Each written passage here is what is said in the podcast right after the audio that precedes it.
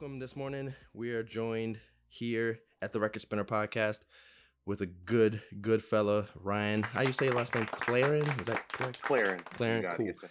And he is out of Chicago. We're going to talk today about audiophileism, if that's a thing, uh, and a little bit of other stuff. I see he has his Blue Note shirt on today. We might talk about that. Yeah, I- I, I can't see the if it's Blue Note or if it's like the Blue Note like archetype. Oh, Like, no, it, it is. It's the actual like from the Blue Note store, gotcha. produced, Nice, but nice. it's the actual the actual catalog number.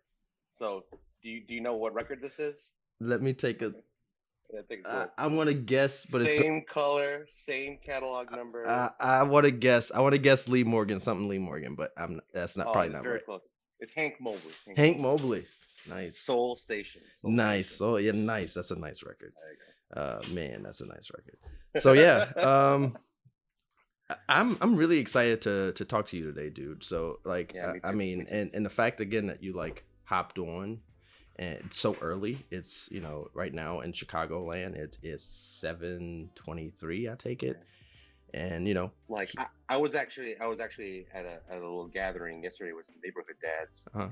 and like like I'm like I was like even though I'm like there, mhm. I'm like I'm already here. Like I'm just getting excited, just to be in a space, you know, the same space with, you know, someone that has similar interests Yeah. and just like, you know, because that's like, that's kind of what's all about. You know what I mean? Yeah, yeah, for sure. And so you, I, I've read your article on Analog Planet and Analog Planet for the, for for those who are listening or, or may not know. Um, Analog Planet does a lot of reviews around all things physical music, um, and in particular they, they do turntable stuff, and, and that was Yeah. that was a the article kind of that you focused on And turntable like related gear. Yeah. sure. yeah, and, and so like I, I advise everyone to check it out. I I think um, there there's this video also. I don't know who it is of, uh, but there's this really cool video of this guy reviewing like records that he recently grabbed. I I, I, Yeah. I, I didn't like get his name and anything everything at the beginning. Uh, Uh-huh. is, is that who is that? Is that like the the so founder? Most like yeah, most likely that's the founder slash editor. he had the crazy Fremer. hair. Michael Frem. Yeah. Okay, cool, cool. Nice. And is like he's just great. He's been one of like the biggest advocates for just the vinyl community and for vinyl records. Um, even I think his advocacy really started when the CD started to come into play, Mm, and mm. people were like, "CDs are perfect, records suck." Like there was like that whole movement. That was a like, weird movement. I, I do remember. I do. a very weird. Yeah, yeah. I do. I do recall a little bit about that. Yeah. but there was like you know there was a few like record store owners slash like just like record uh vinyl record industry people that were like no you guys don't know what you're talking about trust me we'll have the last laugh like when Wow. all is said and done Well, and they were saying this in the they were saying this in the 80s so michael fremer was one of these dudes that was like all right you can you can drop your records and do all that but um, i'm going to tell you right now the the the, the record the, the vinyl community we're going to have the last laugh and we're going to be the ones still here and the cd folk you're not going to you we're, we're not worried about you Yeah, yeah, I- Um, and honestly, it's that that's a really that's a really interesting point to kind of start off. So I want to first thank you again. Got your coffee. I'm about to get a second cup probably, so you'll see me please gesture over or whatever. Um, please but but yeah, thank you for joining me today on the Record Spinner podcast. Um, this podcast is it focuses on all things Black vinyl music. Um, however, that raises a really good point. The CD, like that was my intro into vinyl, um, es- uh, essentially. So when I was living in Atlanta, the story I told you earlier, when I was living in Atlanta, I used to go uh, frequent um, Criminal Records and uh, Mood Music. Uh, Criminal Records is a notorious. They're like, I guess they would be like the Dusty Groove of of Atlanta. Okay. Essentially, they're Yeah. they're a pretty big record store. Um, very notable. Uh, shout outs to them. And I used to go in and I used to grab vi- vinyl sometimes, and I didn't even have a record player at this time. Um, but I collected CDs. I started with C- the CD player, and, and and I used to get a whole bunch of Dave Matthews stuff and all types of weird, like just whatever. And it, it was my intro into collecting physical music. And this is back in 2011. I still have a box of CDs down at my cousin's house, still in Marietta, Georgia, right now. And it's weird. So I say all that to say, like, it's weird that the debate in the physical music space, right? So Mhm. like the CD Mhm. versus the, the vinyl. In my opinion, vinyl wins always, hands down. Mhm. But it, it- it's easy to say that in but in hindsight, you look, it's like CD does kind of usher you in. In my opinion, it Mhm. kind of ushers Oh, you yeah. into collecting physical music. If you're Exactly. good about it, you're going to move to vinyl, and that's why vinyl wins, in my opinion. So Mhm. I don't know. What do you think about that? No, I, I think uh, I, I, you know, my, my physical media experience is, is very similar. I think I started really collecting and getting into CDs probably like back end of high school, going to college. Um, and that's just another thing too, is like, you know, when your CDs are, are, are more, at that time were more, were more mobile. Yep. Um, you know, when, um, when car decks were CD player based, it was just Mhm. really easy to pop in a CD in that sense. Um, when people were, um, more iPod portable based, it was easy to rip a CD onto kind of that Yeah. electronic device. So that was kind of that definitely was my foray. Um, you know, the only other the, what happened like in my journey was I, I noticed the CD in its like perpeted like perfected sound quality Mhm. kind of started. That was how I started my audiophile journey Okay. and then there was this point in my audiophile journey where like well if the cd is a perfect medium hmm like i should start getting some gear to maximize the perfection of its sound and then long story short i got to a place where i wasn't really listening to the music anymore. i was just like Mm. listening to the gear and Mm. upgrading the gear and my first impressions were be, would not be like how does how is the music filling me it would be like is the sound the best that it can be Tip top. and then like you know i, I kind of caught myself in that and then and then i had this like part in my journey where it was like i don't want anything to do with this anymore kind of thing it. Got it. Got burnt out. It sounds like. yeah Yeah. Yeah. and and you know the only reason why it got back in that getting back into this whole quote unquote audiophile thing Mhm. was was vinyl so Mhm. 2016 was kind of Mm. like i've always wanted a record player i've always wanted just that, that experience i've always wanted just just to kind of see is that experience for me. Hmm and then once i got into that um 2016 like i haven't looked back. Nice. and now now i'm back in doing the audiophile thing from having put it away hmm but i feel much more balanced um back into it. And i really have to thank just like the vinyl community and just like records as a medium for getting me to focus back on the music Mm. but combine it with kind of like my audiophile slant i guess No, that's that's a beautiful, uh, beautiful story, dude. Uh, and and it's one that if you're into physical, any physical medium, I think you can understand entirely what Ryan is saying. That leads me to my first real question, honestly, for for you. Uh, you mentioned you know the the your first turntable setup, and so I want to start very basic here. Like, what is wrong with the Crosley suitcase? Uh, beginner all in one what is what is necessarily wrong for for users or, or people getting into this hobby who may want to jump into what we call the kitty turntables uh the, Sure. The crosleys and the all-in-ones? Why is that why is that a bad start?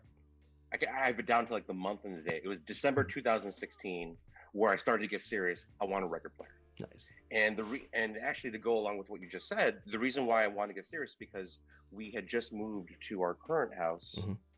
And just like the current living house situation, like started to open up to some opportunities of like just stability Mhm. and just like feeling grounded, kind of thing. you know what I mean?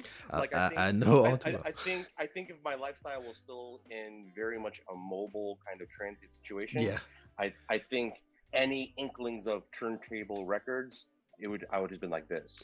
But like when I got, you know what I mean? But when I got, because it's a lot of setup to it man yeah. yeah, that's true. It's true.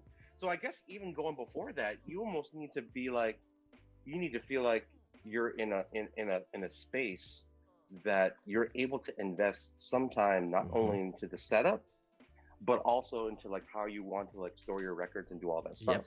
yep. Because if you're still in kind of like a very mobile transit situation, um, I'm just going to throw that out there. It, it may not be the best idea um, at this given moment. But you know, I, I'm in I'm in this space. Uh, me and my wife and my family we're planning on being here um, for a very long time for the foreseeable future. and it's December, it's getting Christmas time, it's you know that whole shtick. It's like, and you know, and then you start the googling and you start the researching, and I guess you know when you do when you Google this kind of stuff, like the Crosley because of their brand and because of their marketing, it's going to be like one of the first things that you're kind of clued in. Um, at the time and currently, you know, there are just a variety of different like online forums that like I follow and that I'm a member of. Um, and a lot of them have this kind of audiophile spin. And like a very big common theme is like Crosley sucks, Crosley sucks, down with Crosley, yeah. so on and so forth. And you do, um, you know, and I guess I came into it not trying to fuel the fire, but it's like, why are people like, can you see past people's emotions online? And can mm. you kind of get to the meat and potatoes of like what their message was mm. and the general message that i was getting with the crosley was that due to a lack of like setup ability mm-hmm. like you know it's kind of considered this one and done box kind of thing which from a from a first time consumer that that offers some like um, ease of setup and efficiency of just kind of getting you going combined with the kind of cartridges and stylus that are usually outfitted with on these things, which are usually like bottom bottom end. Yeah, very. Um, so like you know like you know if you actually look at the diamond shape, it's like a fat diamond, which may not necessarily be the best thing for the, for grooves. the grooves of some of these quality records that you're getting. Because a lot of people that are getting into this thing, you're going to go to the record store and if you're trying to get up one of the newer reissues you're looking at 30 35 sometimes 40, 40. Yep. um, and like that's just a lot of money to invest in records to not have the proper machine mm-hmm. that will at minimum not cause like groove wear damage um, but at the same time if you've got a machine that's gonna um, have like a high level of distortion mm-hmm. which your ear even for a beginning ear your ear will tell you something don't sound right yeah like it's it's too noisy it's why is there that high distortion? Why is there like that screech, screechy distortion? And what happens is you don't blame the Crosley because Gros- Crosley with the brand and the marketing and the cool models and the pictures and all that good stuff, mm-hmm. you're like, well, couldn't be them. Crosley. It couldn't be them. It's, it's got to be the records or it's got to be the medium. Yeah. So then you you you collect you you you you drop a couple bills, your first couple months, you're not having an enjoyable musical fulfilling experience. Mm but you don't blame the Crosley. You blame you blame the records. Yeah. But it's not the records. The records are good. It's the Crosley. Dude, no, that's I mean? a that's a brilliant that's a brilliant pl- point, and I I, I want to follow up with that. So even for and, and just to clarify, even for the beginner, you want to get and I hate using like the the really you know you want to get a few Jay Z records. You yeah. you into pop music. You don't want to go past that for now. Is mm-hmm. is that a, still a good place to start?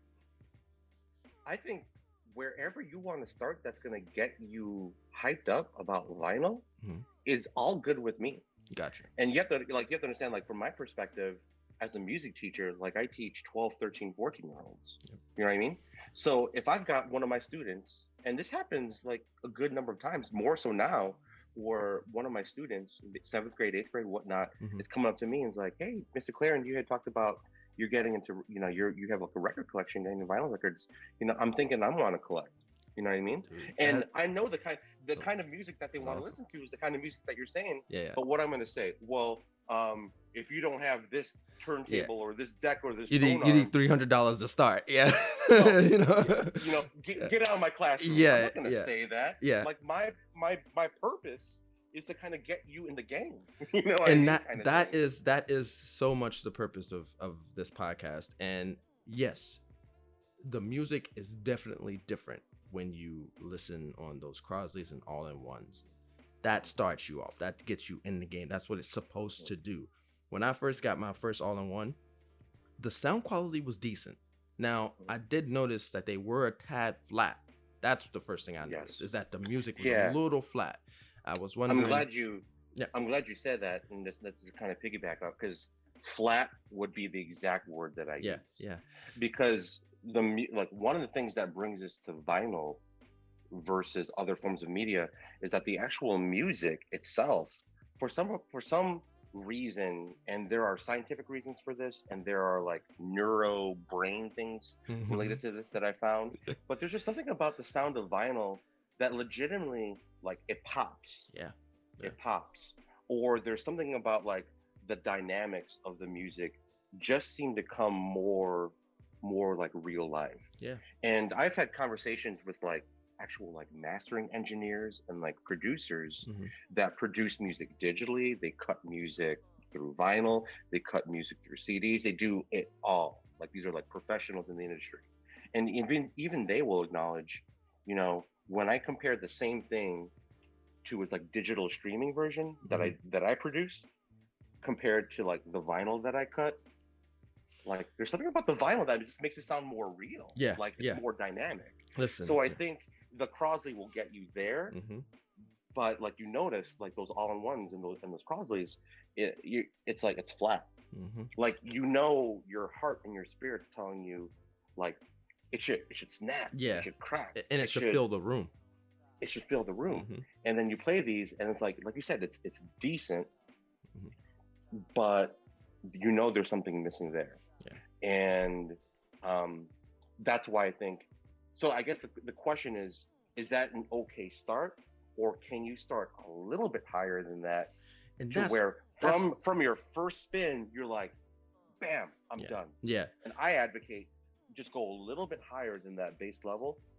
It's gonna it's gonna be better long term for your own enjoyment. And I, and I second that. We may disagree on this though. I would recommend you. I, I know you have a, a thing for the U-turn turntable. I kind of I kind of Sure. gave that a bad rep in one episode. I can't remember, but uh, I uh, my first actual turntable was an LP60. Mhm. And the LP60 is where I would recommend people to start. Now I know Yeah. I think you you would recommend the U-turn, which isn't too much Yeah. more Or ex- actually, expensive. honestly. um, yeah, the U-turn is not really that much more expensive, and I just I I, I you know um listening to a couple of different interviews and podcasts with the group that's behind that U-turn group, just like small business, gotcha. like engineered, made. That's great like, stuff. They're like they're they're MIT dudes. Like they're not Nice. dumb. Like they they they you know, and just like a like three MIT dudes that are like, okay, we got this engineering degree. What are we gonna do now? Well, let's make turntables. Like that's just you know what I mean? Sounds like a good idea, honestly. So I mean, and like they're and, and like it's very successful. And that was my first turntable, and I remember setting that up. Like I said, Christmas. I think ordered it December 2016. They hand built them. Um, everyone got it January 2017. Set it up in our little family room. Played my first record, and then even like without any like cue, my wife is like, "Wow, that's really good sound." yeah, You can tell that's like so. Just to get that feedback from the wifey, that's like that's it. That's all you need to like, hear it's right there. Yeah, that's it. That's it. it's done. And you know, I'm not sure. Could I have had a very similar experience with like the L60 Mhm. or Crosley unit? Um, possibly. But I know just like when that first that, that U-turn, and a lot of that was you know quote unquote research. But a lot of times it's just dumb luck. You happen to buy into what they're selling, you set it up, and like sometimes the stars just align, and at minimum it gets you hooked. I would have that U-turn for you know from like I only had it for like maybe six or so months Mhm. because um, even by that point in time, I was like, you know what? I I, I want to like it's the audiophile thing too. Like, We're gonna get to that. That's that's great. That's a great point. I, I love your transitions. yeah, yeah. Even though you're digging the music, you're like, you know, audio audiophiles were a weird bunch. I'm gonna I'm gonna preface that. I want to talk so much about this because Yeah. this, this we love we love music, but me as an audiophile, I will acknowledge there is something in my brain, in my mind, in my spirit that causes me to walk a little differently than from other folks. Okay. Mm, Uh, that's interesting. I like it. so, but I only had that U-turn for a little bit. But the current turntable that I have, uh, a Technics 1200 GR, hmm which was part of their newer reissue series. Um, the Technics they they canceled their 1200s in 2010, and people were so pissed they started like this petition to like Yeah. you need to bring this back. And then actually in 2016, Technics was like, "We've we hear you. All right, we're bringing back the 1200." And they they've released it in like a couple different newer, The- more improved variations. The Technics for those who don't know, if you don't know, that's like the god turntable of essentially the turntables. I mean, I think the only, I think there's a few levels above that. I mean, maybe right, Yeah. like, I mean, it's a custom made stuff. I mean, but yeah, Technics is like that. So they're up there. yeah, so the one I, that I have, the GR, is considered like the value bet. I mean, Okay. it's not cheap, but it's not you know Technics in the turntable They- world now has expensive. way more. So the GR is like, but for me the GR is like end game. It was a stretch to get, Mhm. but it's like one of those things where it's like, I know this thing is going to last me 20, 25, 30, 35 years because of the build quality and the engineering. So was it an investment, a, a big investment? Yes, but I know I'm going to enjoy it Yep. like for a very long time. And I think that and- and just that just makes so much sense hearing it now. And I wish you would have. I wish you would have had the chance to talk to 25, 24 year old me because I think I would have held out until I, don't even want to think about how many records I've amazing, like you said, amazing records that I played on that all in one that I probably damaged or that I didn't get the the right sound with and and I didn't know it. Um, and if I would have just waited, I think because the the the eagerness was there, the the money wasn't at the point, right? And so Mhm. for for me, that's a unique situation. And, and if you have that situation, I think what both of us are saying are wait and Mhm. don't you know use the all-in-one or, or use the Mhm. LP60 until you, you Mhm. can afford. But Mhm. for those who do have the room to pay a little bit more, you should definitely be getting into the 120s, the LP 120s, uh, anything higher than that, uh, where it's Mhm. going to cost you a little bit. If you can afford it, Mhm. you should do it for sure. Yeah, definitely, definitely. Uh, But you Yeah, did but it all go ahead. but it all comes down to like those like that 120, which is just a it's a wonderful it. device. I love it. I love it. The- um, I've been I've only had it for sorry to interrupt, but I only had course. I've only had it for what uh, I only take it I took it out of the box like maybe two three weeks ago I guess right when we moved Yeah, up sure. here. And man like I just cannot stop playing I can't stop playing Oh, records on yeah. that thing. It's it's and that's and that, yeah, and that's the thing. That's a, and, and that's why um, when I was doing my whole Google research online forum thing, like when I presented them, first time vinyl owner, just want to kind of get into it. Mhm. Like online, people are like 120, 120, 120. That was like pretty. It was it was either 120 or like U-turn at the time Gotcha. were the two big ones. Um, but that 120, like you you get that, you get locked in. I mean, you can that can be your that can be your end game. yeah you don't yeah even really you don't need to go above that if it's already kind of fulfilling you and what and your needs in your space. I don't think I'm going to go above it until I until I purchase a home. That's Oh, I yeah. think Yeah. uh, until I Oh, yeah. purchase a home and get a, a an actual study, a sound room, right? Um, Yeah. which is like the ultimate goal of vinyl heads, right? Like is to get Yeah, that sound yeah. room. Uh, Yeah. but until I have that, like I think I'll stick with the the, the 120 because it's just a perfect. It's Yeah. to me, it's a perfect table. But And you then, said you know the go ahead. oh I'm sorry. No, no, I'll, I'll give it back to you. But the only thing that I would add to that is because you kind of talked about this is that like from an audiophile perspective, one of the things I've realized is that in the audiophile space, there's a lot of stuff in the mid re- region hmm that I'll just say up front. I think you're best to avoid. Like right now at Go the for it. LP120, from an audiophile perspective, the LP120, I guess you could consider it. Um, I, I don't want you to take this the wrong way, but uh, uh, from the audiophile perspective, they can the 120 is considered entry level. Yeah, yeah, yeah. I know Right. that. Mid, Which- they call it mid entry, right? Or something, something Yeah. like that. Yeah. But but it's but in my opinion, it is quality, high quality, like entry level. So you have that, and then in like the five hundred dollar to like a thousand dollar Mhm. space, you have you, it's filled with a whole bunch of stuff. Yeah, it gets That- it gets really murky up there. Yeah. Yeah, but I would say what I'm saying is avoid that five hundred thousand dollar space Mhm. altogether, and just stay here on your 120, and then just do your thing, do your thing. But and you see, I'm getting above the camera. But Yeah, yeah. once you get up, once you get above that 1,000 space, it, it does the game starts to change a little bit. It starts Oh. to change Oh yeah. a little bit. Oh yeah, and, and there there are tons of uh, of vinyl enthusiasts, collectors, uh, turntable experts, and, and enthusiasts that I am super envious of. Uh, there's a great community of us all over the webs nowadays. I think we kind of dominate Instagram in a weird way uh, because you know it's a very niche. It's a very good forum for vinyl, right? The, I mean, vinyl is about the album artwork. It's about the sound. You post videos. You post pictures and so all over the web i think uh, I, I- I get to see kind of what you're talking about some of those more expensive uh, tables and setups and it's just like yeah when i get there I, mm-hmm. I can't oh, wait oh, yeah. to get there, but you oh, also oh, yeah. have to enjoy where you are, right? And so like I think that definitely. that 120 that actually it didn't set me back, but it was a big jump for me in my pocket. It was like, oh word, like I'm actually gonna buy this, you know, three hundred dollar table essentially, and you know mm-hmm. I got the speakers already, I got my amp already, and so like mm-hmm. you know mm-hmm. that stuff is pretty. I mean, it made my LP60 sound gold to me. So like the mm-hmm. sound didn't jump that much for the mm-hmm. LP120 um, but it is noticeable to me. But I want to get to this because this is why we're here. You emailed me about this. You talked about how you are not a snooty audiophile. However, I don't believe that that's a thing. I think that when I think that anybody in the music, anybody in the music field, anyone who is a fan of music and, and physical copy or collecting physical music in this medium, I think when we hear audiophile, just automatically I think of a white dorky guy with glasses. He all he got Mhm. all of this stuff from his granddad who used to work in the music industry. It was all passed down. Like we think of at least I do.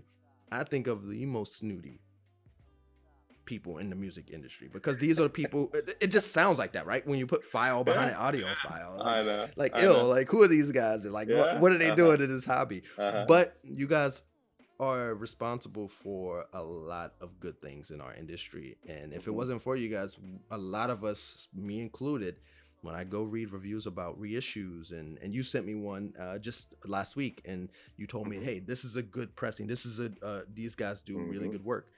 I can trust your word because you're an audiophile, right? Like. I can trust that, as opposed to you know if you were just a music fan, I wouldn't be able to get any of that info from you. I would be, you would tell me, hey, this stuff sounds good, or I like this version, but you wouldn't be able to tell me any of the details, any of the good, Mhm. like, hey, this music is going to sound great. So to you, why is that? Why is that such a deal when we when we hear audiophile? Why why are some people so turned off by that term? Um, and is it a fault of audiophiles, or or is it a fault of people thinking like I think, right? Like just stereotypical. Yeah. No, I mean, you know, that's that is, you know, and I'll share with you my experience because Mm-hmm. as you, as you can see, like, you know, I like I don't fit that mold kind of. You thing. don't. You don't. Yeah. You're you're a very, you're a very down to earth guy. I can already tell. I mean, we talked, we chatted over email a few times, and like honestly, like I I think I found like a music friend here. So like, don't like. Yeah, I'm serious, that's, man. And, and before I get into it, like that that's my whole thing too. Like for me, for me personally, my audiophile journey was more about connections and like relationships with not only music but with people. Mhm. Like that's that was my whole thing. Mhm. And I just found like yeah, the geeky, nerdy, engineering, brainy side of me was like, uh, I want to see, I, you know, I love music, but music is also sound. So I want to go down this path of like, like improving sound just for my own personal enjoyment. And that, that started a process of just like meeting other people. Now, with that said, you're in the game long enough and you definitely get to meet a lot of people that you that you've just Oh yeah, yeah. I've met a few, and they're yeah, cool. And they're, and- they're cool. Yeah, and unfortunately, you know, one of the issues is that in in general, very this is broad brush, very I don't want to say like stereotypical general, but the audiophile market, I think, um, for many years, they they catered to that kind of Mm, demographic gotcha. because that was the demographic that basically had money to To buy, buy to the buy the stuff. stuff, yeah, to buy the Buy speakers, stuff. to buy the uh, the to buy the preamps and the amps and the, the turntables, yeah, yeah. Yeah, and then you know, to com- combine with that, like me and some of my buddies, you know, before the pandemic, we would like in the Chicagoland area, there is a big like audiophile convention called Okay. AXPONA. I've Um, never heard of that. de- That's interesting. I'll send you, I'll send you the details because the next time that they have AXPONA, um, and they have like different, I think. AXPONA has been in Chicagoland area, but you'll be surprised. Like a lot of these like audiophile type convention events, Mhm. they pop up around the country. But I, you know, I'm fortunate where you know one of the big ones in the whole entire world was in the Chicagoland area. That's So me and my buddies, we we would go there, and like after and like it's cool seeing all the gear Mhm. and like it's like it, you imagine like a hotel room and each hotel room is by like a different manufacturer and it's got all the gears and the wares and they have like the demonstrations but to be honest with you after an hour your your ears start to turn off a little bit because the kind of music that they're playing Mhm. it doesn't reflect the kind of music that I listen to at home like the music is very audiophile it's like What's- music wait, it's like that? it's it's kind of like I would describe it as almost like white boomer like rock pop Mm, gotcha, Does that gotcha, make gotcha. sense? Yeah, no, it, Like- it does. It does. It does. like Beatles and like after an hour I'm just like can y'all play like a jazz record or something like like do you got to be playing like this this all this classical stuff because the classical stuff shows off the, The range, range, yeah, yeah, of yeah. the gear makes or sense. they'll play you know like the Steely Dan or the Beatles I love Steely Dan though. Yeah, rock. But after an hour of listening to Steely Dan in the hotel with all of these like rigs that are just assaulting you with sound, it, it's it's a it's a bit much. gotcha. So that kind of that's that is where I think some of the image and the stereotype of the audiophile is, in that the manufacturers and the Mhm. the electronic scene in general. Now, but to their credit, a lot of manufacturers are like, if we keep on selling to this demographic, we're gonna run out of business because they're getting Eventually. older Eventually. you have to start appealing to um you know your age demographic my Yeah. age demographic Yeah. so like the prime you know 20 to 40 year old i guess you can you can kind of say and a lot of manufacturers are starting to get hip to that where it's like they need to produce quality sound at lower costs Yep. and it has to cater to the fact that you know a lot of our demographic are still mostly in the digital network streaming they want Yeah, they like spotify and you know uh, you need and also like the older audiophile market is basically about like how many boxes can you fit into a room Mhm, right i got a mhm. box for this i got a Yeah, big yeah. black box for this I got a silver box that does this, and this box has tubes and it does this. And most people, like most people's living spaces, mine included, we, we our our lifestyle can't accommodate Yeah. that anymore. So so a lot of the audiophile, so you know, and I know I kind of No, I Yeah, just want to say that that was a picture perfect breakdown of I think the the picture that you were trying to paint of Yeah. audiophiles and and you know and the and the thing that issue I- in that in, in that industry for sure. So sorry. Yeah. So like at these conventions, you know, I I would you know I I like them and I enjoy them, but I also acknowledge like I, I stick out like a sore thumb. I'm not really actually enjoying the music or the experience of being assaulted by this music and this sound that I don't personally enjoy. Mhm. And I'm here because of the eye candy and being able to look at all the gear that I can't afford nor will I ever buy. And you know what I mean? And all Oh, I will yeah, say is like my personal friend network of audiophiles are people that like I've connected with that share kind of in my passion and my journey, where it's about connection to the music. It's about not being snooty or condescending. It's about building a community, a trusted community of people you can rely on their opinion. Because if you ask me, and I think you know, even though we're just meeting today, Mhm. but you you know that if you ask me for an opinion about a piece of gear, I'm gonna always present it to you with your best interest at heart. Yeah, yeah, I can definitely attest to that for sure. And and uh, excuse excuse that if you hear the uh, construction out there. Um, it's it's always something being built around here, but hmm Uh, but yeah, I, I think that you are essentially the new wave of audiophile, and and I, I really think that that compassion you show um, toward us non-audio audiophiles is very important. It's going to go a long way to get a lot of other people into the, the sound. Now, I always consider myself a half audiophile, so I, I understand a lot of what you guys are talking about. Not the technical Mhm. terms so much, but a lot of what you guys are saying when you know the mu- uh, how the music sounds, where it sounds flat, where it sounds a little empty, where there's a little hiss, where there's a little pop, and and all Mhm. this stuff. I, I get those, I get that stuff, and when I hear it in in my LP 120 and even in my LP 60, I would try to remedy that situation. So that created a community for me where I would go to these forums and and, and find these videos online. Um, to and the, and the thing that I saw was a I saw that that bridge that you're talking about, the people like yourself where you guys understand that people don't have the money to be Mm-hmm. audiophiles necessarily. Uh, And then I saw, you know, the, the that old that old class, right? The old pe- Mhm. those old people who are very rigid and they- don't Mhm. care that you can't afford to do it. Like Yeah. if you can't afford to do it the right way, you shouldn't Very do it. narrow. Yeah, very you narrow. shouldn't do it, right? And that turns a lot of Yeah. people off because it's like, Yeah. oh, well, I have you know this LP60 and I think it sounds great, but like this guy's telling me the LP60 scratches your record still, and and that the sound isn't as amazing, and that like Yeah. Because it's not a cus- customizable tone arm and and all this stuff, like I But, like I don't know, I'm not uh, getting the great sound, so it's weird. to support your position, like what I would say for someone from your perspective that's on these forums and you got some dude telling you this, I would just spit it right back at him. Like, how do you know? Like, do you have you ever owned the LP60? yeah, And yeah. I'll tell you, the dude's gonna be like, no.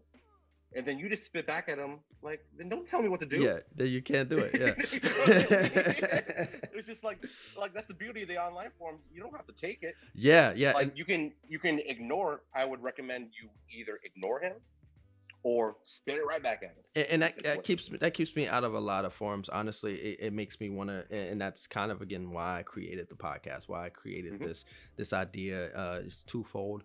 It's about you know my my community black people for one and it's about getting them into vinyl and, and people who may not you know may not see it as a as an attractive thing but they like music and and maybe they collect cds or maybe they've you know they've listened to a record maybe they you know like djing et cetera et cetera Mhm. but like thinking about just being one or or at peace with the music uh, actively listening to the music not Mhm. you know scratching or you know or you know not uh you know not driving or anything like that but like just Uh-huh. being at peace with this music here like i do every morning or every afternoon Mhm.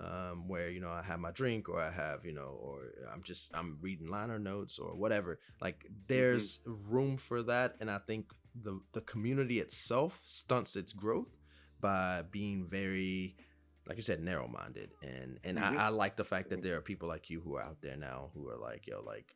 Yeah, like you can do this, but like if you can afford to, you should just do that. Like, you know. yeah so- and you know the people like when i'm on these online forums you you ba- or like through the youtube vinyl community or Mhm. whatnot that you follow you learn to follow the people that share your yep. in your interest mhm, So mhm. like that's why when I hear you, I'm just like when I hear you, I don't want to say bad mouth. When no, you, you can say that. when you when you ex, when you express valid concerns Mhm. about audiophiles online and your interactions with them, you know, um, I hear you definitely, Mhm. and I guess like my journey has allowed me to connect and associate with people that are not like that at all. So Mhm. like my like personal circle of like quote unquote audiophiles, they're pretty much all similar to like where I'm coming from. Gotcha. You know what I mean? Gotcha. And so and so just to just to touch on one more thing before I get into some personal stuff, uh, what you Please. collect and stuff. Yeah. To uh, to another demographic, and I, I fall in this category as well. The philosophy is a little weird, right? So Yeah. the philosophy of a of an audiophile is you get your gear right, you get your gear tip top, you Mhm, drop a lot of money, you drop a lot of money on that. Mhm. Excuse me. mhm. For some of us who just we care, it's just about the music, right? We care about the music. Yeah. Mhm. The philosophy kind of is weird because you're you're dropping a lot of money that you could drop on records, and so sure. so what do you think Yeah. about that? Like that that versus Yeah. like like should I if I love all things jazz like I do, and I want I want to one day own all of Miles Davis's catalog Mhm. should should I be that worried about my sound? I mean, as long as I get to a good place for me, and and then I Mhm. tap out there, I'm gonna go and grab all my all my records. But the philosophy seems a little different for those who are audiophiles. Can you speak to that a little bit? Yeah, definitely. Um, and I'll preface this with something that I've kind of reflected on. The people that produce records, and like when you talk about Miles Davis Mhm. and the kind of studio they had at Columbia, and the the beauty of the acoustics of that room, and the producer that produced those records, from Kind of Blue to Miles Smiles to Mhm. Nefertiti to all the good stuff, which I, I have all of them. Yeah. Um, to the to the person that was responsible for cutting that actual lacquer hmm and pressing that, those dudes are all audiophiles. Yeah. You know what I mean? Yeah. Like the people that are actually producing this stuff, and like even now, like one of my like, and we'll talk about this a little bit more, but like the Tone Poet series. Yes, yes. Right, because I know you've Big mentioned right that. now. I've seen yes. a couple of yours. The the Uh, got- Rajah is one of my faves right Oh, now. yeah. It's so under. I think it's underwritten, but oh my god, man, that so it's killer. long story short, I have them all because I love them. nice. They're fantastic. But the the person that produced that series Mm-hmm. and curated for Blue Note, Joe Harley, he's an audiophile. Yeah. He's a hardcore audiophile. The person that he hired to cut all those records, Kevin Gray Mhm. From Coherent Audio, the mastering engineer, who's one of the best mastering engineers in the world, Mhm. he's cutting those records from like a multi one hundred thousand dollar setup. So you know what I mean? So it's like, I get exactly where you're going. there- there is the side of audiophileness where it's like, where would we be without these dudes? Yeah, yeah, I mean, You know what I mean? Yeah, yeah. Like- we we owe you guys a great deal because you guys are essentially responsible for a lot of Yeah. the quality of music that we hear. So so I guess like there's like different I guess like li- like the the the branch of audiophile where it's like the random dude that's Mhm. condescending to you online, you have to like ignore that dude. You have to do everything in your power to either ignore that, That dude. guy doesn't or- exist, guys. if you see him on the if you see him on the online forums like I do, that guy does not exist. He's not real. Okay.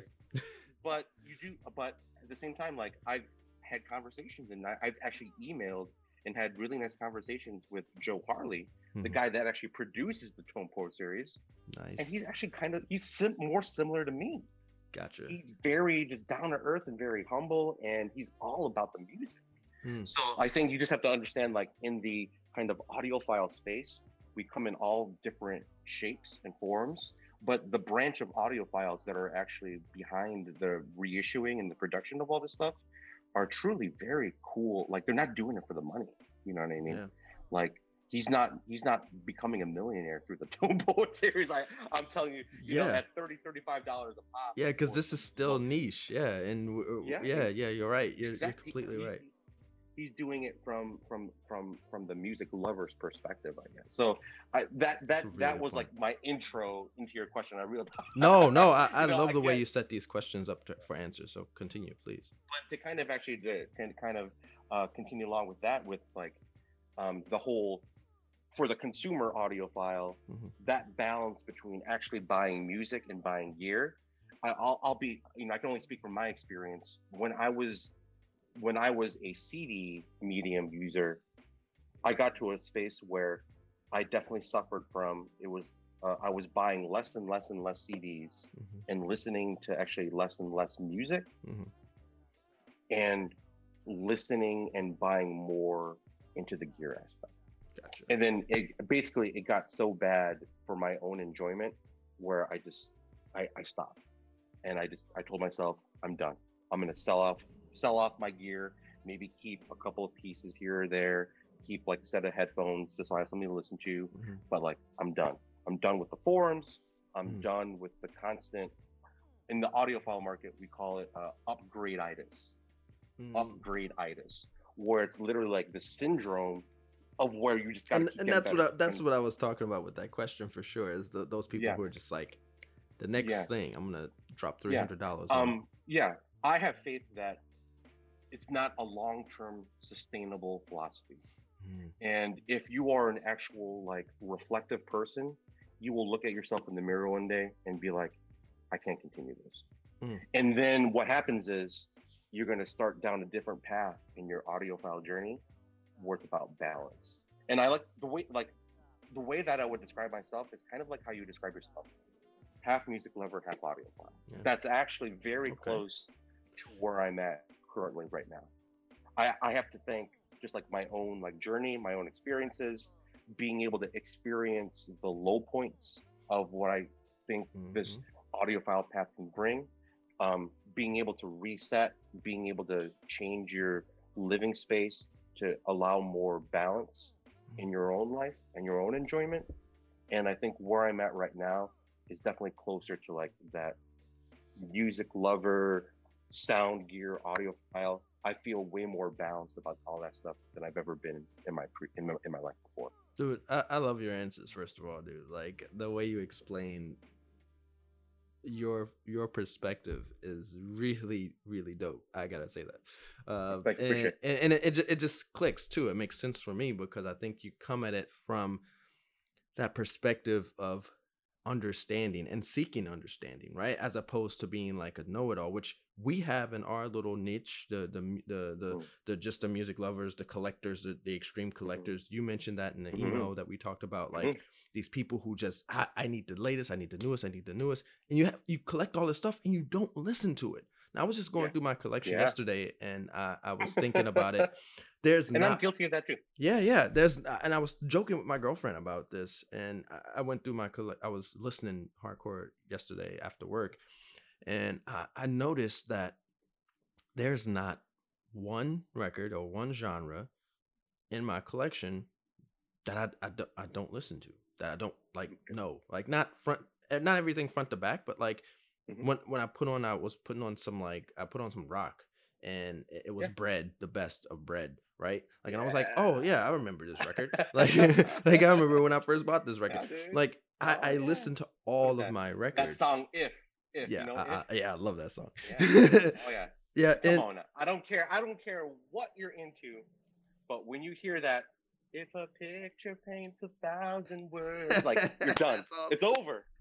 You're, you're gonna you're gonna spin that. I don't Yeah. care what you're into. yeah, and, and I bought that record by accident. It, it- I just loved the the cover at first, and because you know I'm I, I'm into rock, but not like super into. You see my Zappa shirt right now, you know, like know, Oh yeah. love Frank I, Zappa. know, I love how you're you're rocking the Zappa. I'm rocking. the yeah the blue, Blue note. Yeah, Note, yeah, right. yeah. we got it going on, right? Yeah. yeah, there you go. Uh, it's like a like kid and play or like uh like white man can't jump or something like that. I don't know. Like, um, but yeah, like I, I really, I really think that w- what you explained can happen on both ends. I, like you said, like I, I've seen that, I've I've witnessed that myself.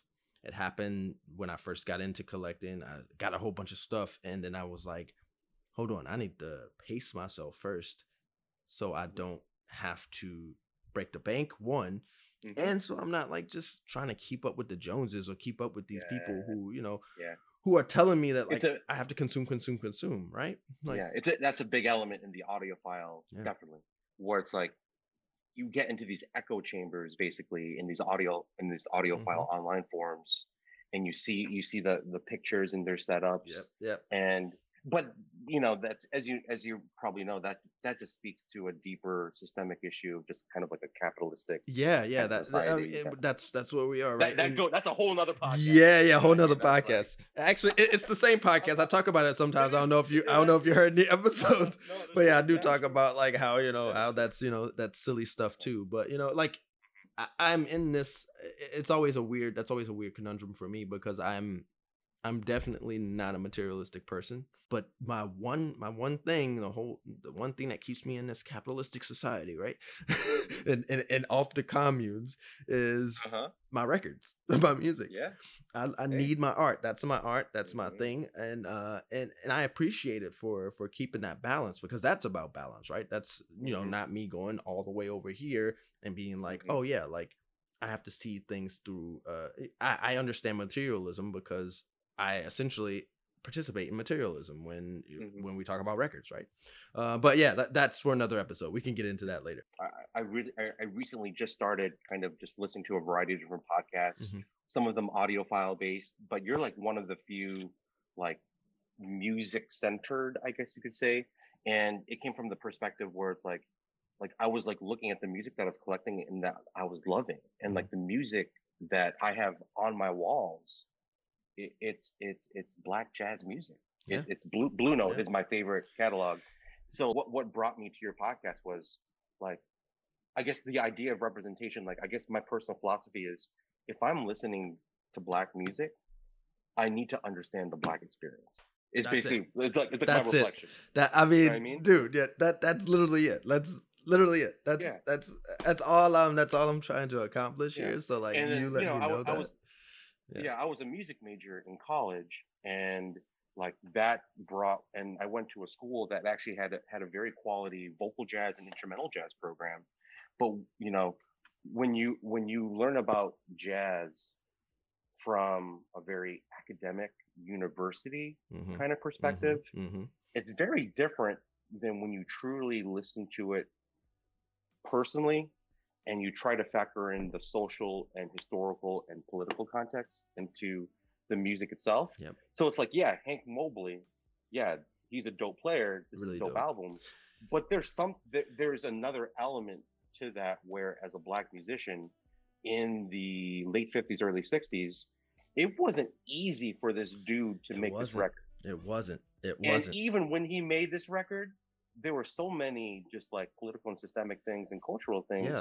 That went into it where people were like, "Oh, I don't want to listen to that hard bop." Yeah, It's yeah, too- and, and they called it, you know, they you know. called it things like race music, and they put, you know, they had to, they had to put white women and white men on the covers of their records to to sell their records. Like this, Exactly. this is the this is our history though, and so I think it's important to revisit and keep it in mind for any music lover. And so the, the point, the the the final like point for for the podcast for when Yeah, I for sure. thought of this this thing is is that like I I believe that if we look back at where black music really takes off in America, we can see trends that are still alive and well today and the the men and women who are benefiting from these trends have the Hank Mobleys to thank, the Miles Davises to thank, the Stanley Cowells to thank, um, because they they blazed that trail, right? They set that they set that off.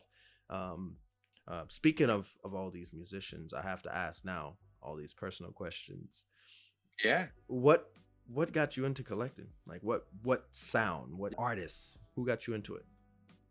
Yeah. So I guess um, when I first started collecting, I think a big part of like my journey, like when I first really started buying records, Mhm. this was like that December 2016, January 2017. Um, you know, I'd go to the local store, and I think like a lot of record stores, at least in my area, Mhm. actually have a very similar personality. They're they they they have a, a- a focus on like the 60s 70s kind of like white rock kind of realm Okay, okay. so i think i think my first foray into vinyl collecting was like mate is, is this what it is so it's like Steely dan it's like beatles and i'm like okay I, I like this but you know maybe there's something more and i think um and, and i don't know how it happened but i actually i i i, I, I got some records Go for it. that I wanted to show you. Yeah. So I think somehow, some way, I I I I, I got myself to this spot. Nice. Now that's the man right there. First of all, just, Yeah, because yeah. you know he, he he's the mess. He literally is the messenger. Who, who are we So talking about? We're talking about Art Art Blakey for those who Art yeah, Blakey, yeah who yeah. can't see. So this is Art Blakey. Um, but this is actually a very so the Tone Poet series Mm-hmm. um, was produced by a guy by the name of Joe Harley. But before Tone Poet series, Joe Harley and his part um, someone that he partnered with uh, named Ron Rambach, Mhm. um, they were hardcore Blue Note aficionados that Mhm. were also in the audiophile record vinyl record community space. okay. And then I think this was like 2000 or 2008. They started a series of reissues called Music Matters Jazz. Yeah. So if you go to musicmattersjazz.com, these are like high quality. I'm not. It it might be hard to see, No, no, I can but see. like this cover is reproduced exactly like it was released in the 60s. Uh, tip on, tip on gatefold. These are actual like Nice. photographs from the studio from the actual Blue Note photograph catalog, and the cover was reproduced from scratch using the original Pantone color scheme to basically be as authentic as possible. Nice. And the sound, I literally when I put this on, and I literally laughed out loud. I was like, "There's no way on earth that something like this can sound so good."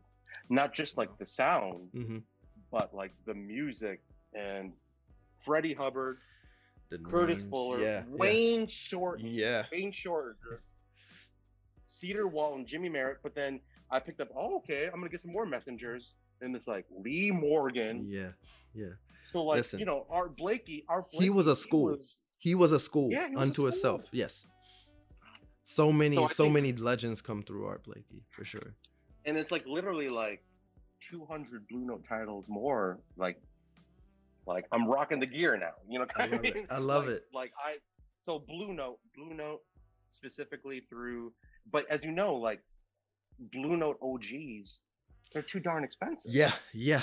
So Yeah. so for for me that was coming into this space, I, I definitely had to rely on the quality reissue market to fill Same. my music with the stuff that I need. Same. And that's why I'm indebted to these guys that do that. Like, yeah, I'd like to get there's no way I can afford 200 Blue Note OGs. Yeah. It's just it's not it's impossible. Um, so the reissue market has filled. I have maybe got like a handful that are more reasonable, but most of my Blue Note collection, which is what I really love to listen to, which is what I predominantly listen to, Mhm. is through the re is through the reissues. Yeah, yeah, same here. It, and that's that's a really good point. I want to highlight just really quickly.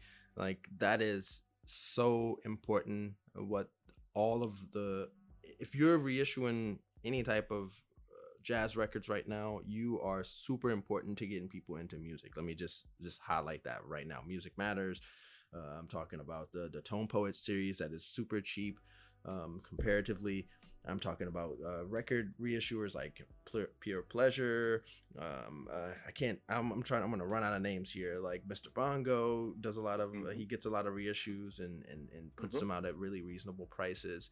Um, Mhm. These are orgs who and companies who are doing a great service to to getting music out because they're doing twofold. They're making it affordable, one, Mhm. and they're releasing, like you said, tip top quality music. When I first got into Yeah. this hobby as well, the thing that I noted and the thing that almost drove me away was, oh, this is one of those pay to play hobbies.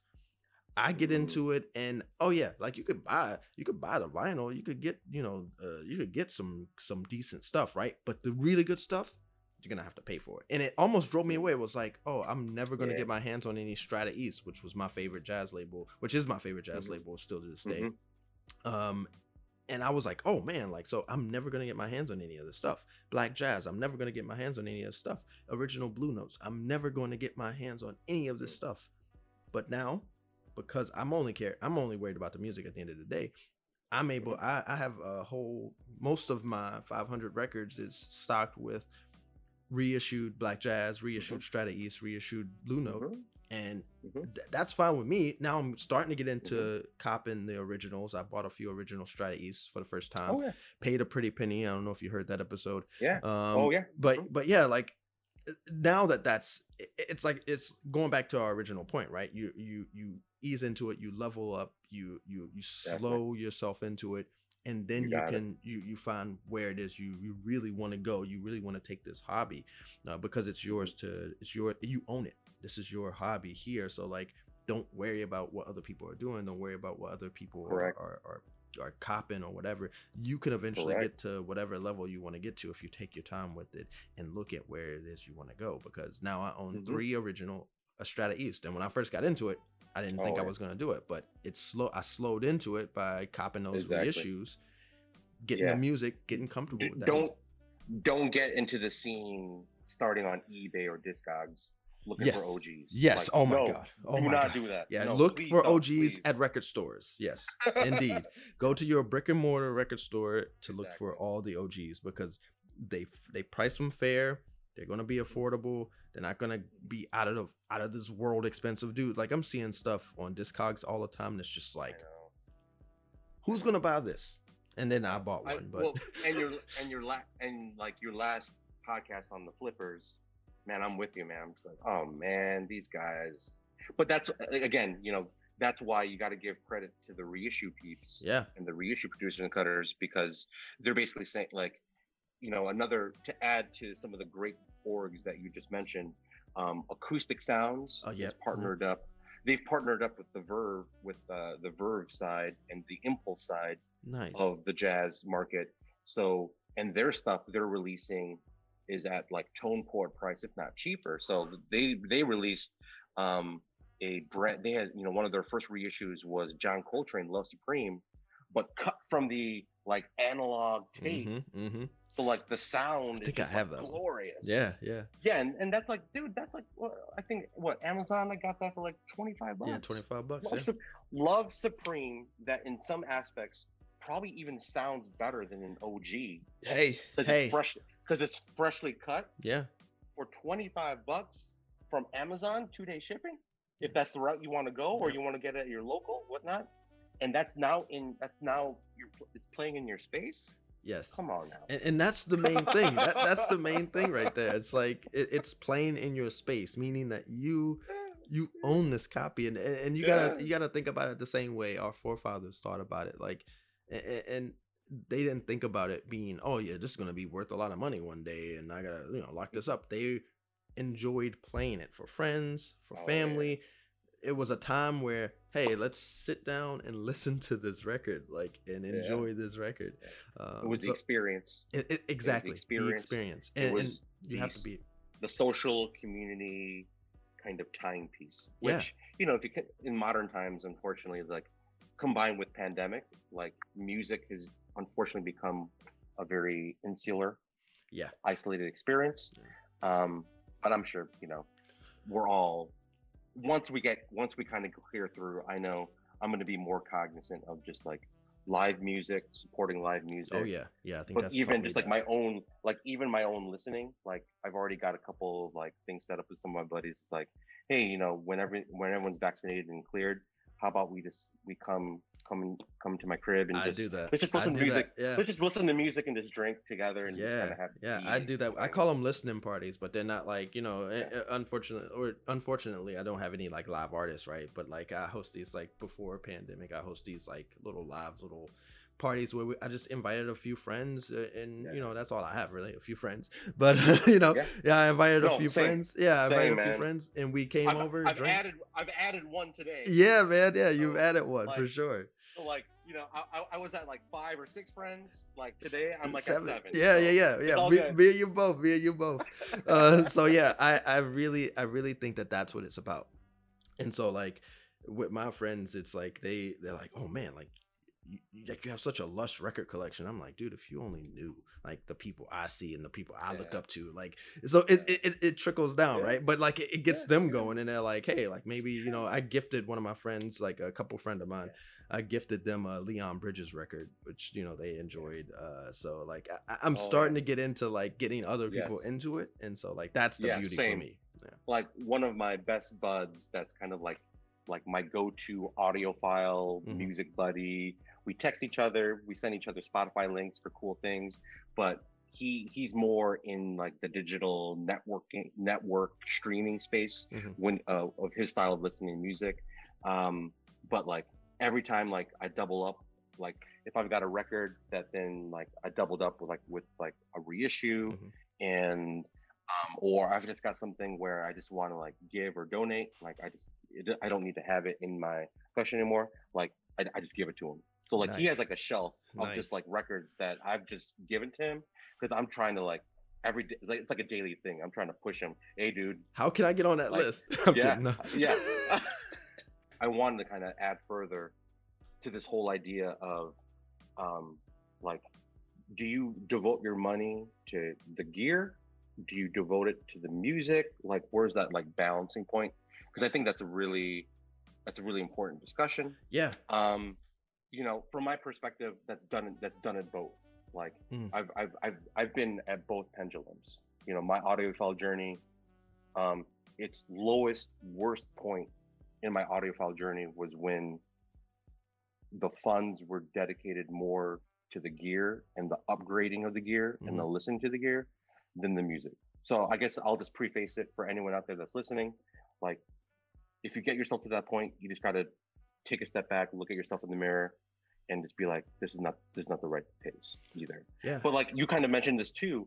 Um, there's another extreme of that Yeah. where the records. you know you're you're just you're just buying records Yeah. and you're not listening to them. I have I, I know dudes online where it's like like they're buying all these records, but then they're selling these records not necessarily to flip them, Yeah, yeah. but because they've they've accumulated so much, like they're selling records sealed. That they've had for for years. Hey, I'm yeah, just like, are you serious? yeah. If I buy a record sealed, I'm ripping that shit open, yeah, it's as, open. as soon as It's I get open. home. it's open. It's yeah. open. So like there there's there's dudes out there that like are buying stuff and not actually listening to it. yeah, like holy, there's a lot of those dudes too. Yeah, yeah, and, Um, and it's and, and it's crazy. It's crazy to me because I I have maybe three records in my entire collection that are still sealed, not because they're worth anything, but it's just because these are in my holding pattern, right? These are in my Yeah. like listen to as soon as you can, but I haven't Same, gotten around same. to it, right? Yeah, Um, I've, I've I've literally got I think like two things yeah. that I bought within like this past like, Yep. Yep. couple weeks that yeah they're still sealed, but just because life is crazy and I'm driving kids to softball and soccer exactly. and, Exactly. you know what I mean? I, I will I will listen to you. I promise you, record. Mhm. I will listen to you. Mhm. Just just chill out for a second. I got you. know? no, but but I think I think that's such an important piece, uh, and and we're both kind of saying that here on this episode. Is just that I think for anyone thinking about getting into this hobby, there are a few real laws that you should abide by, and they all are based around pacing yourself, pacing yourself, understanding your budget, and not looking at like who has what. Because let me tell you something: the shit you see in the vinyl community will make you jealous. It will make you like, Yeah. dang, like I need Yeah. something like that. I need I need that record. When you hear some of these like snippets of like of people who play records on Instagram or people who play records on YouTube, like you you hear Mhm. the this music, it's like I gotta have that. But you have no, Yeah. you gotta have You what, is it that you're into? Before you heard Yeah. that, what were you listening Exactly. to? Right? Like what were you enjoying? Like it, it's good to increase your palette, but also know that there is a way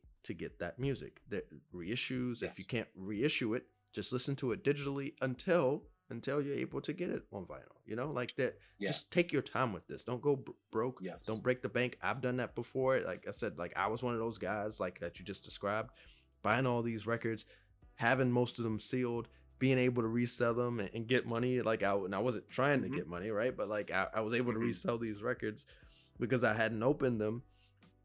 I was buying too much records. I was buying too many of them records, and I wasn't listening to this Yeah. music. and I think you know there's you kind of touched on this that I think there's certain things like I'm the kind of person where I know if I don't check myself, like Mhm. I, I know I just I, I have certain I have certain idiosyncrasies about me as a person that if I don't keep them in check, it's going to lead me down a bad path. Talking about you're, you're you have an addictive personality. Is that what you're talking about, sir? Yes, me too. so it's like like for example like i know that like i i know for me personally i should never have more than one or two things like still in a sealed yeah, that have been unplayed. And like if i'm in that situation like that just me telling me and my, myself like just calm down. Yeah. just wait and chill out. Um another thing that i figured like i um on the discogs app i've started to like catalog like my collection. Hmm because you can um, um i'm not Yeah. sure if you if yeah. you've ever done that I, I do So- that. I only have like like my really good stuff up there. I, I haven't gotten Yeah, into exactly. weeds yeah with all my all my records. but- no like what i've so i use the discogs app to catalog just like the higher value stuff Mhm. but there is this when you click on the my collection in the app um you can randomize like you can have it randomly pick something Mm, and that's actually been awesome for me because sometimes there's things in your collection that like you forget yeah. or Yeah. like you haven't listened to a while Yep. So I'll go on my Discogs app and, um, you know, like on the app, it does this thing where it's like, look at that. Bam. Nice. That is pretty So- cool. That is really I'm- cool. I'm, gonna I'm gonna listen to some to some Lee Morgan Cornbread Tone Love that record, by the way. That's gonna be the next thing I'm gonna listen to. So I've actually used this to kind of keep myself in check because if I, you know, it kind of almost I don't want to say it forces me, but it gets me into this space where it's like, you know, It holds you you need to be remi- it holds you accountable Yeah. you need to be reminded of the art that you You have already in your have. You already have a lot of good stuff. you already Yeah. have in your Yeah. collection Yeah. and take advantage of the art while it's still here while it's still being reissued while it's still while you still have people that are even remotely interested in Mhm. producing this stuff Mhm. for us to consume and for us to enjoy. So like being able to um, impose certain kind of lifestyle checks on the way you consume and the way that you listen. I think it's, I think it's just like healthy living, I guess, yes, for lack of a yes. better word. No, I, I think you just gave a lot of people. I think that can translate over to any hobby. Yeah, and another challenge to that is, you know, a lot of us that are in the vinyl community, we're also coming from the perspective like we we, we want to support our locals. Yeah, we want to Yeah, support that's huge. That's and huge. like s- uh, but we have to make sure as, as you know it's like all about balance like you have to balance it with your own personal kind of space and your own your own kind of needs It's so weird you with- mentioned that. It's so weird you mentioned that because I was just thinking about that the other day. Uh, I, I I had a call with uh with I had a show with uh with Jarvis from HR Records. I I- just finished it the other day Awesome, awesome. I hope you liked it. Uh, and Oh, I it's loved it. It's loved so weird though because so I said in that episode that I was gonna visit him, and and like that week, and I got off, and l- like you said, life hit, life hit me like a Mack truck, right? Like I had to move, Mm-hmm. we had to pack, we we packed, we moved. My job's going crazy. I always feel like I'm, you know, I'm perpetually feeling like I'm always going to get fired. Uh, that's just like that weird thing with me, right? And so like, and I'm trying, and I'm continuing with this and trying to make this a thing, right? And so like with all of that, it's just like, oh, I forgot to go to HR last week. and it's like it's the same thing in in the audiophile space where it's like you know you know the only difference is like i feel supporting your local record store just it feels more like a more like a more communal purist approach Mm. than supporting some random audio company kind of thing you know what I Yeah, mean? yeah, um verse but there are definitely like in the audiophile space there are you know a lot of the stuff that i've invested in Mhm. um you know some of the stuff like the Technics is owned by like this huge conglomerate called panasonic yeah, um but Technics is kind of like their very small individualized like operation within that but a lot of the stuff that you know i've invested and purchased in is coming from a much like smaller smaller private business you know like what like for my for my amp Mhm. comes from a place called benchmark that's made See, their that's they, cool. they cut the, they cut their game like through the studio professional music scene and then they transitioned that into the kind of the consumer space that's awesome. but like i know that i can call i can call benchmark and i'll actually talk to the dude that actually built my amp kind of thing that's, right and that's Like, cool. so that's so I'm- cool. i know if like if i have an issue like with my amp or whatnot um or if something's weird like i know i can call hmm and because the, the company is small enough where i'm most likely talking to the dude that either designed or built the thing that i'm listening to. Like I, that's another way that i think even as an audiophile you can actually feel connected to a Yeah, community. it's, it's connectivity. versus just buy exactly versus just buying something random from some like faceless like conglomerate or corporation. Um, i would i would always advocate even in the audiophile space there are so many quality small individually owned businesses that produce quality engineering gear whether it be like the u-turn guys Mhm. or um, this, that, and that, where like these are actual like human beings that are supporting their families and they've chosen to produce electronics and gear for like our enjoyment and our entertainment. And that's the other side of the kind of, I guess, I think that's dope. I think that's super dope, and, and it speaks to how, like again, how I said before, how lush our our hobby is. That we have all of these these people in these places, and and so audiophile, like, and I always knew this based off of some of the forums I'm a part of, where you know they Mhm. they drop some of the the local mom and pop places. Now, do you support uh, buying from mom and pops who who buy a third party from like a Technics or like you know like uh, so these little uh, Yeah. these shops that you know can get this stuff imported and then they resell it Yeah like you support that right Yeah, well, so I think it actually goes back to one of your previous questions. If you're someone new to this like vinyl scene and you're wanting to get a first setup, Mhm. I've actually noticed a lot of my locals, um, my local record stores, they're they're um, they've got a couple of like quote unquote like starter turntables. Yeah, yeah, yeah, to kind yeah. of like I get you started that. on. Yeah. And actually, when I look at some of the stuff that they're carrying, I'm like, this is actually this is actually Really good. decent. It's Really actually good. kind of quality stuff. So a lot of it is like um, one of my locals carries the the LP60. They carry the Mhm. LP120. 120, Yeah. Um, I, and I forgot what some of the other models are. So you know that's actually a really good space where you're at your local record store, and if they're also carrying, because it actually, if you think about it, for a record store owner, it it makes sense for them not to sell you junk. Yep. It actually makes sense for them that they've taken the time to kind of research and curate what would be some good entry level turntable What's setups best, yeah. for potential customers. So that's actually a really good opportunity if you if you're googling and your online research takes you down a very dark path where you're like, I don't know about this. Like just Which it go- will. go to, yeah, exactly. Just talk to your local store owner and if it's someone that you've developed a relationship with and that you can trust, like just ask them, you know, get their opinion. Perfect guess. shout out. Perfect shout out. And and I know for for certain people like in DC, if you're listening and you're in DC, people like Jarvis over in HR, people like Neil over in Som. Um, I can't think about the people who own Byrdland and Songbyrd, but uh, but they are Mhm. great people. I've talked to them a number of times, and they all all these stores sell turntables. They sell um, and good turntables, LP Yeah. 120s and up. Uh, I know Yeah. Neil has a whole bunch of uh, uh, preamps and amplifiers. Neil has a whole bunch of those in his shop, and like some of the some of the vintage ones too, even.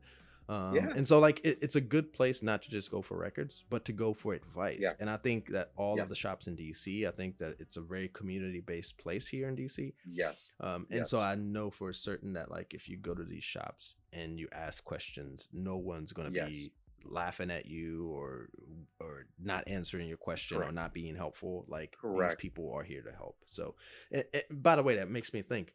So you're my second guest already from Chicago. Yeah. Do you know that? Do you know that? Like Chicago, no, Chicago's a huge supporter of the Record Spinner podcast, and I just want to say from the bottom of my heart, I love Chicago so much. So, Yeah. so yeah, yeah like like like I said like I said I mentioned before what brought me and maybe what brings other people like me Mhm. into your space is not just like you know not just black Americans but I guess just like people that appreciate and love black music Yeah. but coming as uh as, as not a black individual myself understanding that a part of the appreciation and the enjoyment of black music you have to also put in an investment and work on understanding the black experience yeah. like yeah. you, you just have to do that That's and that's so actually important. that's what brought me like that's what brought me like i think i was on my spotify and i was just like searching like jazz That's really cool. um black you know black music podcast and like your your your yours like it's like it pops up like Yeah. pretty near the top which Nice, you know i just want to i want i want to give you you know i want to project to you the energy because i know life can be tough and sometimes you're going to have these these moments where you're like man i just i'm not sure if i can keep going i'm not sure if i can keep doing this thing and whatever energy i can project to you to, to motivate you dude keep going man That's we, we beautiful. need this Keep That's going, beautiful, man. That's like seriously. I don't. You I don't what I think mean? you know how like that. That's some like beautiful shit, man. Like seriously. Yeah. Because I Like, mean, I, I know it's i know it's tough it's, it is. It Yeah. I, I, mean, first of all, the- going but yeah, I, I I needed that because doing stuff like this, one, it's I'm not doing it for like you know for popularity. I, I know it's not gonna really hit like that, right? Like I'm talking about niche things. I'm talking about black music in a way that I think is a little bit more radical than we talk about black music currently. Um, and then the second, yeah, like I, I, I mean, not seeing the fruits of your labor necessarily, like having, you know, having, you know, speaking into the void, we call it, right? Like, you know, where like everyone and their mom has a podcast now, right? So it's like, Yeah. you know that it's going to take a lot of effort and a lot of work to get to a certain place that you feel like you're capable of maintaining and capable of uh, of, of achieving but yeah I, when when i get emails like yours when when we set up things like we set up today it definitely makes me feel like yo like I'm on the right path. It doesn't matter how long Yeah, it takes. definitely. Like, just I gotta keep going. Anytime you want me um, to be here with you to, to kind of do this, um, I'm here for you, man. I'm here for this. Thanks, So, man. I, I really appreciate that. And so I, I do want you to like list any places you want people to check out of your work. I, I know you write, you Yeah. you do stuff Yeah, like sure. that. Please let me know where people can find you, where people can support anything like that.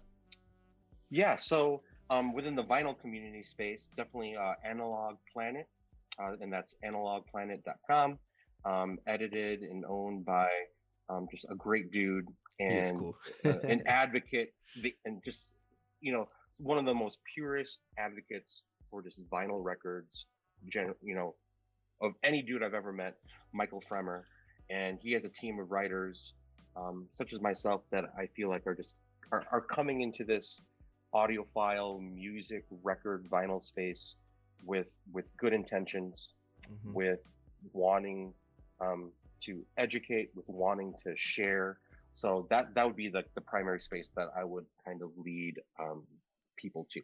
Awesome. Um, but other than that, uh, um, I know you have a, a vinyl recommendation element. yeah, yeah, your- yeah. You want to So, you want to uh, give I, one? I, I would like. to- yes, okay, yes. We have a actually, guest um, giving the vinyl recommendation of the week this week. and I'm sorry because you know this one of my idiosyncrasies. Like if you say give me one recommendation, like I give you three. Like I just like. so I've got three for you. Okay, One let's go. Let's you, go. This is this alright, is dope. Alright, Let's cool. do it. Okay, cool. So, um, number one, um, I know you've got an Instagram space, and I'm Mhm. actually because I'm just like I'm I'm a dad, and I dads don't know social media. Like I actually don't have an Instagram, Okay. but like hearing you kind of talk about that space as a place where uh, people in the vinyl community. It's a big space nice- for vinyl. Yeah. All right, I'm gonna I'm gonna get on that Instagram. Yeah, yeah. You should. You You, should definitely should. Um, but I did like when I just like randomly Googled and I saw like like Instagram is weird where it's like I can't I have to make an account to actually see your full Instagram thing. Yep. But I saw like you had started to dip into the tone poet series and I Yep. you had made a post where it's like what are some of the other tone poets? So I've got a tone poet that I think you need to have if we don't have it already. Yes. All right, Andrew Hill. Yes, I love Andrew Hill. Departure. I have that on vinyl.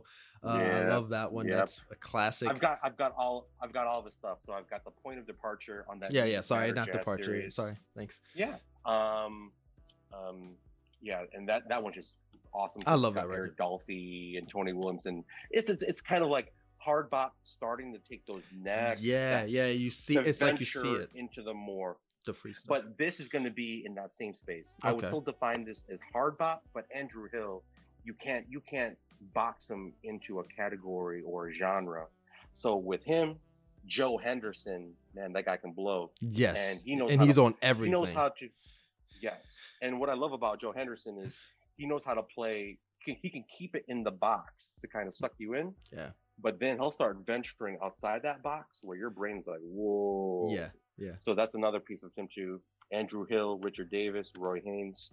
Um, beautiful cover, beautiful music, Love it. Black Um, Fire. and then Blackfire. yeah. Love it. Oh yeah, that's right. Like in the Tone Poet series, um, so his Passing Ships, that Mhm. album, was released digitally for the first time like 2003. So it was like recorded in the late 1960s. Passing Ships had like just a murderer's row of some of the greatest jazz musicians of that phase. But due to whether it be label disputes or just like the label transitioning, because Blue Note had this this transition Yeah. in the late 60s, early 70s, that kind of caused them, you know, caused that whole thing. Yep, yep. Um, they started doing some weird stuff. that that passing ships didn't get released and only digitally like in 2003 but one of the next tone poets that's being released is the very first vinyl cut from the analog master tape issue on vinyl ever of passing Mm. ships Mm, and that's one of the next um, tone poets okay, So well, yeah, I'm that- definitely grabbing when, that. when that actually when that actually comes all right but i'm getting distracted right, I'm- No, no, go for the next All one. right. All right, so my next one, I just got this. This is from Strata Records, which I guess is like a cousin of Strata East. Yeah, yeah, something like that. I think it's some type of um, affiliate. Yeah, this is uh Maulawi. Maulawi. I'm not familiar with Mm, this artist, Maulawi, mm, but I guess like he's definitely like in the more spiritual. I could tell by the cover. The cover is just spiritual. Like, the music, it's it's awesome. It's it's absolute fire. He's a local. He's a Chicago dude too. nice. Um, so I guess like you know, art ensemble of Chicago, like Chicago, Huge deal. I love them. Yeah. Yeah, yeah. So this is from the kind of Chicago historical, uh, uh, free spiritual jazz space, which Mm-hmm. I'm just starting to kind of like dip my toes in. So it's another connection to your podcast. like, Yeah. I was listening to your podcast. I was like, oh, that's I'm not familiar with those. Okay, cool, cool, cool, cool. Yeah, it, it's something that I've, I have uh, I have a whole foot in now, um, and and, and and it's weird because so we were emailing back and forth, and just before you give your last one, I don't know if it is that one. I hope it's not the the one I'm about to say, but Black Unity Trio. Oh man, Ah, Like- no, I got you. ah, Yeah, I knew that was oh. nice, awesome. But I was yes, just, I was like, what is, you know, like, like I am a Blue Note hard bop fan. Like that was like mm-hmm. my bread and butter. It's the bread and butter of my collection. It's the bread and butter of my listening taste. But after a while, a lot of the hard bop stuff, like, it does get a little formulaic. yeah, Like the musicians come in with the head, they go into their improvised solos. Yep. In the middle, you might have like a drum or a bass break. Yep. And then it goes back into the head, to the head. and that's the kind of the Yeah. song Yeah, yeah, but you know artists like andrew hill joe henderson lee morgan at some point in time they started to ask to kind of ask themselves like deeper questions about music. f- f- about music that started to get them to kind of branch out Yeah, the the theory changed. Yeah, yeah, yeah. yes yes and that's kind of that's a lot of the stuff that i'm starting to transition and listen to and then if you keep going down that rabbit hole that kind of coltrane kind of Yeah, I was gonna say Coltrane's open. responsible for a lot of that. Um, so yeah, yeah. exactly so when i went when i listened to this that's heat. like I was like, oh, what is it? Like just sounds like an ocean, Yeah, like just a wave. It's like, like I know there's a beat there, and I know there's melody there, but I'm not even breaking it down. You're just like spiritual. You're like, you're taken to a higher plane. yeah. It's food, man. It's Spiritual food. Yeah. And then obviously, I, I know we talked about this in my in, in the email, but the best part of this is like not only the liner Oh notes, man. but in the liner notes you get this full extensive paragraph how they mastered it.